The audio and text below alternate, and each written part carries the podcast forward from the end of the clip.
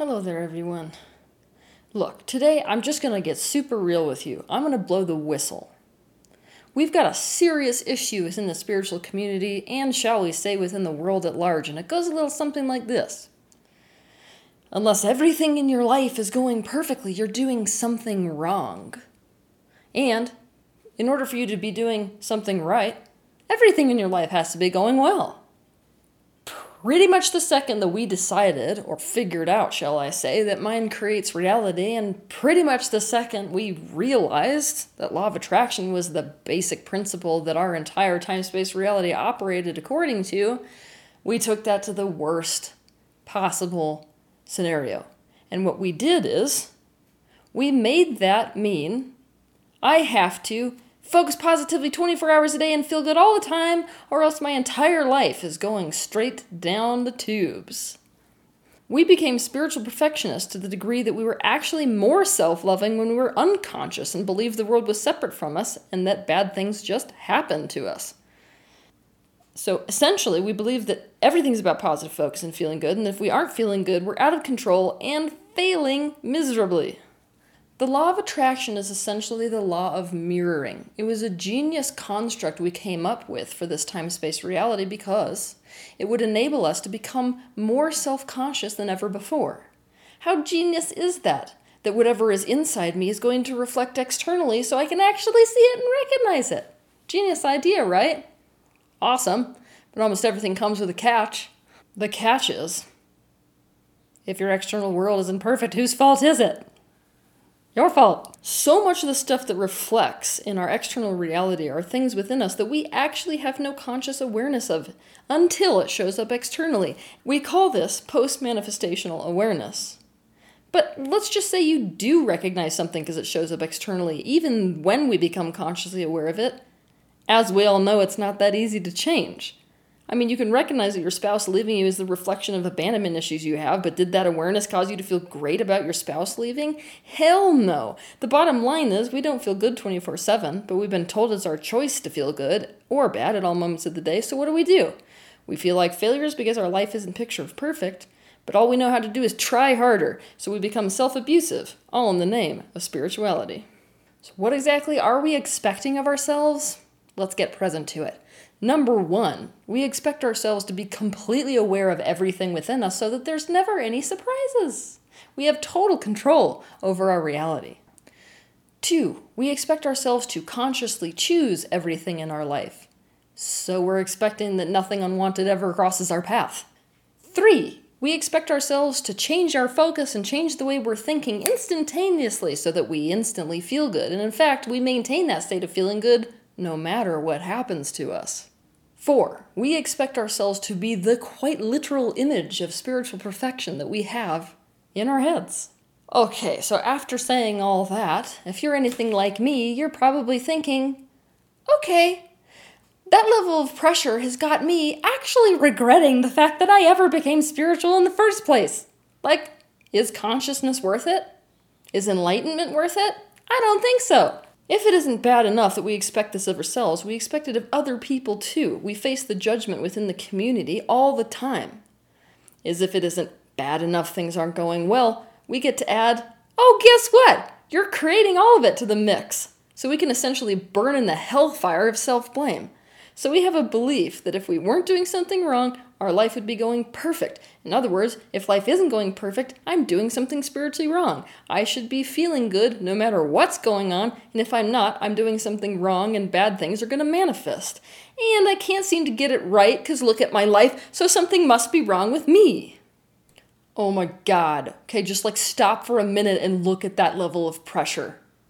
Like if you have to turn this video off to realize what I just said and to realize the amount of pressure you're under, do it.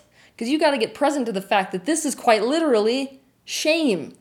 Guess what? I did a video on that. Go take a look at it. It's called How to Overcome Shame. But this is shame the spiritual community actually supports. So, depending on your particular spiritual practice, you have an idea of how a spiritually perfected person should look, should act, should be feeling, what their life should look like, essentially. And if you're doing anything less than that, you're failing miserably. For example, if you're in some Buddhist circles, If you're not at total peace in a state of non reactivity, free from attachment, living as a minimalist in brown robes, there's something wrong with you. Or if you're in the positive focus law of attraction community, if you're not a millionaire by now with a perfect partner and the best possible career and wonderful friends and perfect health, feeling unconditional love as you drive your new Ferrari down the freeway with positive forward thinking attitude, there's something wrong with you. Nothing is wrong with you. You are not failing if your life is not the image of absolute perfection, especially spiritual perfection. What has happened is that your ego has hijacked your spiritual practice. It does so all the time. So essentially, the ego is the only one that is concerned with being good versus being bad, being right versus being wrong, or being successful versus being a failure. And the deeper truth is that you're still desperately trying to get love by being right, good, and successful. So, what should you do? You should give yourself that love.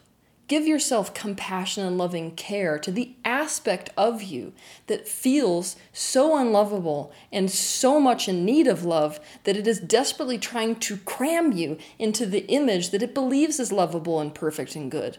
That perfect image of the person who is spiritually enlightened, the person who has it all, the person who's doing life right. Realize that you're dealing with yourself the same way adults in your childhood did. You're expecting perfection from yourself in order to believe that something is right and lovable about you. Sit down and have a come to Jesus moment about the pressure that you're actually putting on yourself. You have to realize what you're actually expecting from yourself. For example, there's a major difference between actually feeling forgiveness and expecting yourself to feel forgiveness. I'm going to give you a personal example. A while back, when I had one of these come to Jesus moments about the pressure I was actually putting on myself, I realized that as a spiritual teacher, I thought that it was really important. In fact, I expected it from myself that I would feel good no matter what happened. I mean, I was in a total state of absolute joy regardless. And if I wasn't, that meant something was wrong with me. So, just so you get the pressure that even I, as a spiritual teacher, put on myself, what I was expecting is that I felt good, regardless of whether people slandered me on the internet, burnt my paintings in public demonstration, or sent me death threat letters. That's super fair. Mm-hmm. It's also super tempting when we have an idea in our heads about how things should be going, or how we should feel, or how we should act, or what spiritual perfection should look like to create a facade for ourselves, to make ourselves believe we do feel that way, we are that way, or we think that way, when in truth, we actually don't. We have a word for this in the spiritual business. We call it spiritual bypassing. So if you have this issue with putting a hell of a lot of spiritual pressure on yourself, you can believe that the door is wide open for you to fall into the trap of spiritual bypassing. For this reason, I want you to actually watch my video on YouTube titled Spiritual Bypassing. It is tempting to look at people who you think fit the stereotypical image of your definition of spiritual perfection and to make that the new standard you compare yourself next to. But I need to break open this particular, shall we say, lie for you today. This is part of my authenticity movement. Guess what? Hate to break it to you, so much of it is total pretense. I'm around other spiritual teachers all the time. I cannot believe how much pretense exists amongst those of us who are selling to you the idea of the perfect spiritual person or the perfect ideal way of living or life. It actually made me nauseous when I entered this particular sphere. Now, think about this for a minute. You may think to yourself, you know what? No, I'd actually be able to tell. Would you? Would you know if I hadn't just quite literally flat out told you that I have an issue when the people who are, you know, my hate groups essentially, when they're focusing their negative energy at me or slandering me, would you expect that that makes me feel bad? Or if I didn't say anything, would you expect that I have such a transcendent perspective as a spiritual teacher that it would not affect me at all? You don't know what's really going on with other people when they don't flat out tell you. And most people won't flat out tell you because they don't want to be seen as failures. And so you assume you're the only one that can't get it right. Here's another story. When I first entered this particular sphere, the spiritual teacher sphere, and I started interacting with other spiritual teachers, they would come up to me all the time and say, I love what you're doing with your authenticity movement. It's so brave, it's so cutting edge, it's so awesome. And I'd say, Why aren't you doing it? Do you know what they'd say to me? It's too risky. Because if people actually saw how we felt and the stuff that happens behind the velvet curtain, they wouldn't listen to our message. And guess what? They're right. A lot of times, people, they will hear the truth about what's going on behind the velvet curtain with those of us that are supposed to be spiritually perfect, and they say, wow, that person feels negative emotion in this scenario, and they shouldn't if they had such a transcendental perspective. So I don't really want to listen to what they have to say.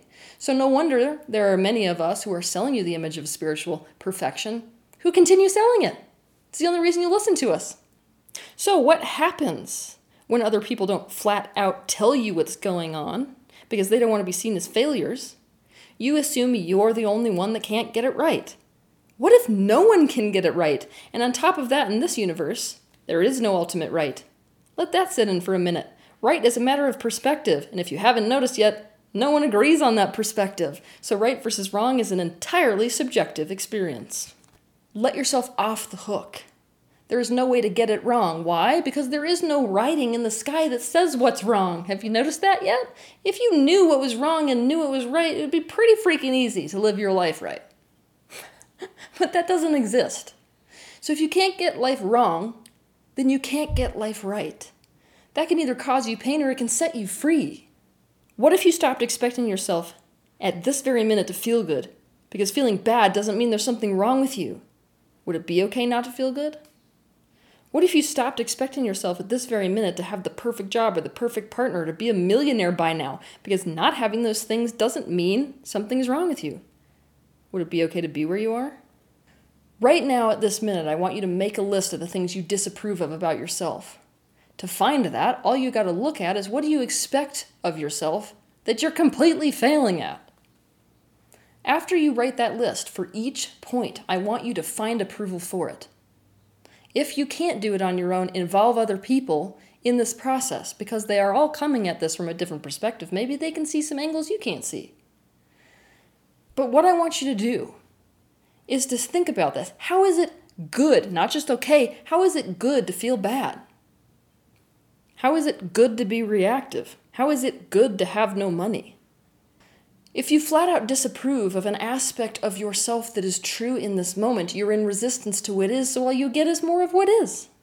When you look at the things you expect from yourself or desperately want to reach, I want you to have another come to Jesus moment, but this time about why you want those things. Also, take a look at what you're trying to get away from to the opposite side of those things that you want. For example, a person may want a perfect partner because they want to feel a sense of being loved and valued, because to the opposite side, they hate the feeling of being alone with the feeling of being unlovable and worthless, which is the truth of how they actually feel about themselves. The bottom line is, you have been trying to do it this way for a really long time, and in case you haven't noticed yet, it's not working. You've just added your name to another incredibly long list of people who enter the spiritual field specifically because they think that spirituality is going to somehow perfect them so they become more lovable. Which means you've just added your name to the psychotically long list of self haters in the spiritual community. It's full of them. If you knew you were never going to be able to get it right, what then? What would be possible then? What would you do instead? Take the pressure off because you're not failing. Imagine a world where everything you experienced was okay the way it was. Imagine accepting what is. That doesn't mean surrendering in a state of defeat to what is, it means embracing what is. Imagine if it was okay and correct to feel the way you feel. Imagine if it was okay and correct to experience the things you were experiencing. Imagine a world where everything, the way it is in this moment, was lovable the way that it is and valuable. Have a good week.